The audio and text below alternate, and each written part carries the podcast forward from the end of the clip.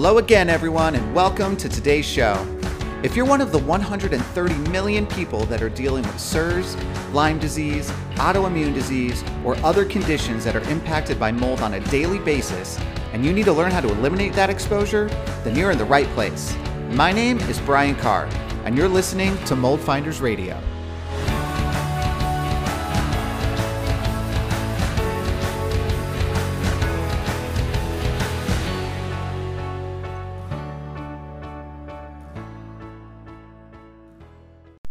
Hey everyone, uh, today I have an assessment with one of my favorite people.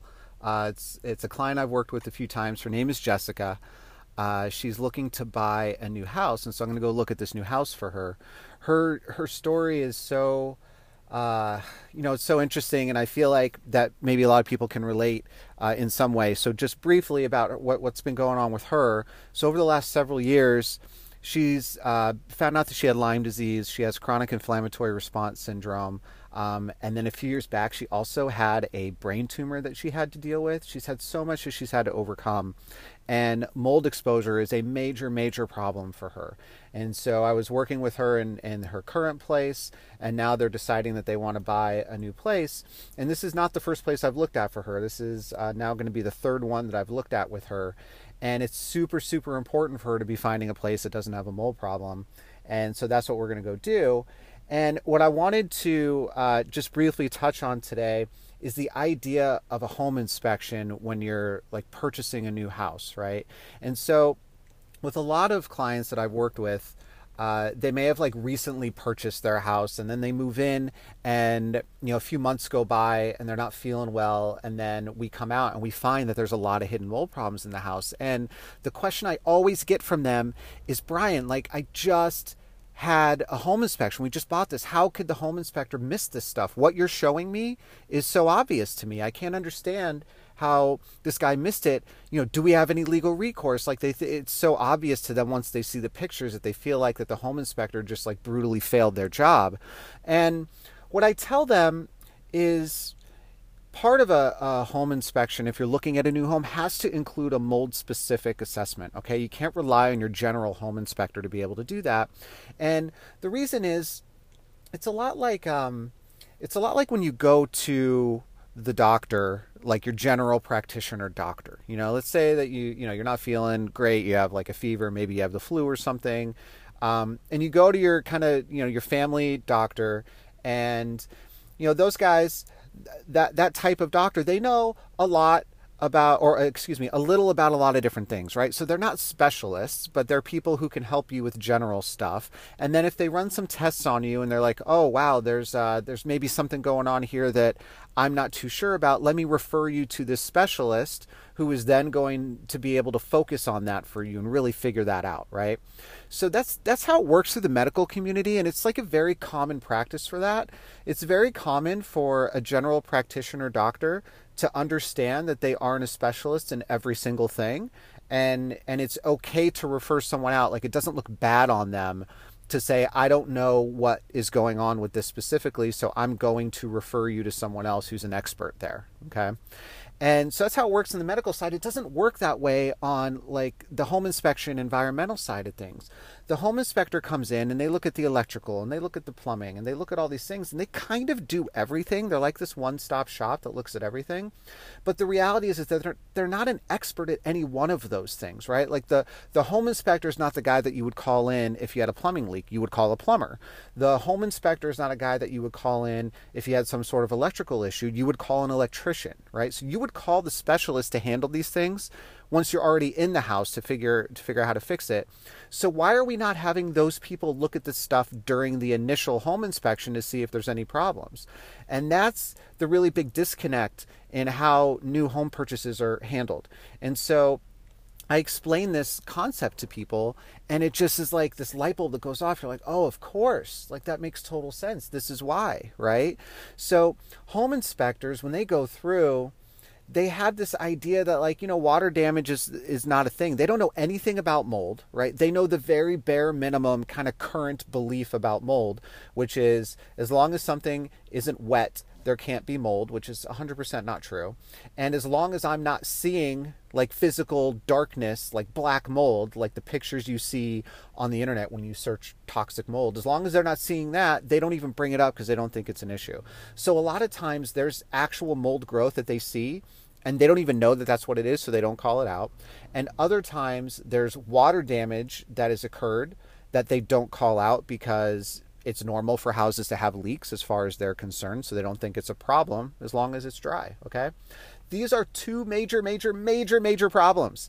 And so when I, you know, when I go through a house, it's looking for signs of previous water damage. It's looking for suspect looking mold growth that might not be the obvious thing that you see online, you know? And that's the entire process. And that's why relying on a home inspector to do your initial inspection of the house is not the only thing you should be doing. If you're mold sensitive, you got to bring in a mold specific person. If, you know, the house is a certain age and you're concerned about the plumbing, then you got to bring in a plumber to look at that stuff, right? This is going to be the biggest investment that you probably make for most of us in our lives. And to rely on one set of eyes to look at this stuff, when you think about it logically like that, doesn't make any sense at all you know? You've got drainage issues that are a potential problem at a house so you need to be bringing in a drainage expert to evaluate the grading and do you have french drains where they're needed? Do how how are the roof gutters positioned? Where are they releasing the water? These are all important things from a drainage perspective that again a home inspector is not going to call out for you. From a mold perspective it's where is the previous signs of water damage and and they need to be tested. You got to figure out what's going on in those areas, and a home inspector is not going to call that out. So there's a lot of different things that go on during a home purchase that you need to be thinking about, and use the idea, keep the idea of the general family practitioner versus like the uh, cancer specialist or the brain, the neurologist or the uh, the guy who does, um, you know, who fixes broken bones. Like those are all specific um, practices in medicine and you get referred to those people okay so like keep that idea in your head and say okay we need to have the experts in this particular area come and look at these specific things and that way we're going to protect ourselves as much as possible when we're looking to buy our new place so that's what i'm going to do uh, with Jessica today. She's having her general inspector. One other thing to share with you on this concept is for people that are mold sensitive, which is probably a lot of you if you're listening to this what I recommend to my clients is to have me come into their house first. For for them, the mold issue is the most important thing in a house. And if we find problems in the house, they're not going to move forward. So it doesn't matter what the general inspector finds. It doesn't matter what the plumbing looks like. It doesn't matter what some of these other things are. Because ultimately, if I'm telling them that there's something going on in this house that's not going to work for them, that's what's going to make their decision. So what I recommend for all my clients is to put the mold specific assessment on the very front end in your inspection period, uh, your contingency inspection period when you're buying a house. So, what I tell my clients is if they know that they're going to be moving forward and purchasing a house, uh, figure out when the expected uh, contract kind of execution date is. That's when their contingency period is going to start, and get me on their schedule that very first day. We're going to come in, we're going to do the assessment, we're going to look at stuff. Uh, we're going to do some testing if we feel like visually things look like they're manageable. And it takes some time to get the testing back. So, what I want to do with them is I want to give them as much time in their contingency period to be able to make these decisions. So, if we're on the very, very first or second day of their contingency timeline, then we can get the testing back and we can get everything with the report maybe put together for them in like a week or so. And they might still have another four or five days on their contingency. And if that's the case, then what they do is if we give them the go ahead, what I have them do is schedule the general home inspector, the plumber, the roofer, like all the people that they need to come out and look at stuff, schedule them after uh, my report would have been delivered to them. So, and, and give them the expectation that says, listen, guys, you're going to come in. When you come in, I'm going to have five days, I'm going to have four days, whatever it is, left on my contingency. I need to have your report and results from you within that time frame so I can make my decision. For them, it's a lot easier because they're just doing visual assessments, right? So they're not waiting on like lab results and stuff. They're just going through, they're looking at stuff. They could get that done and a report to you in a day or two. So put them on the back end because you're going to be paying for them, right?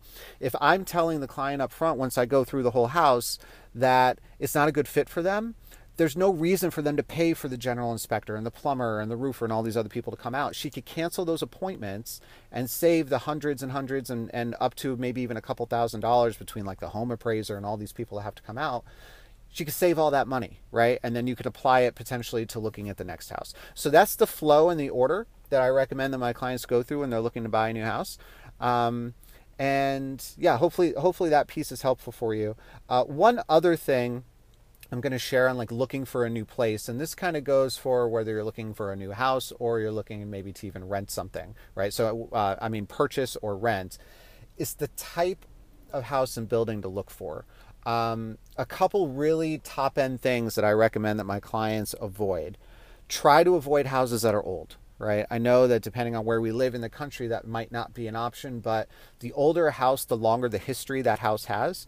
The longer the history, the more potential for leaks and other things that could have occurred over that timeline, and that could be impacting the house. If we could look for newer buildings, that's going to help us with that. On the flip side, if it's super new, you might have to be dealing with like VOC and chemical off gassing. So I, the sweet spot for me is really like a, a place that's like three to five years old. If you could swing that, that's ideal. And if that's not possible, just try to get as new as you can to limit the history. The other thing is try to avoid having a home with a crawl space or a basement if possible. Now again, certain parts of the country it's it's more common to have basements than not. Um, but areas under the house is where water accumulates if it's if you have poor drainage problems or you sit on a high water table. And what happens is that you, your home starts to basically sit on like a petri dish of mold and bacteria and stuff and that moves upward to the house. So that could cause a really big problem in terms of exposure in the house. If you could find a home that doesn't have that then that's one thing off the list that you don't have to worry about down the road okay? The third thing is if you can avoid a place that has a flat roof. So the reason a flat roof is an issue is because water doesn't drain off the roof properly. It ends up accumulating, and over time, it can deteriorate like the membranes in the roof that are sealing it, and you can actually start getting roof leaks. So roof leaks and flat roofs are pretty common. If you can avoid that, you're uh, you're going to avoid a, a, potential problem in the future. Those are three like super super easy things that you can uh, kind of put on a checklist when you're looking for a new place. Now there's more things that we could be talking about, but I don't have time to go into all of that on this podcast. So or on this episode. So between the concept of what a home inspector really does, looking at specialized inspectors to come in and supplement that, and then understanding the type of places maybe to target for you to live in. These are two things that you could think about when you're looking for a new place to live that should have a really big impact on uh, on how you would be able to react in that place.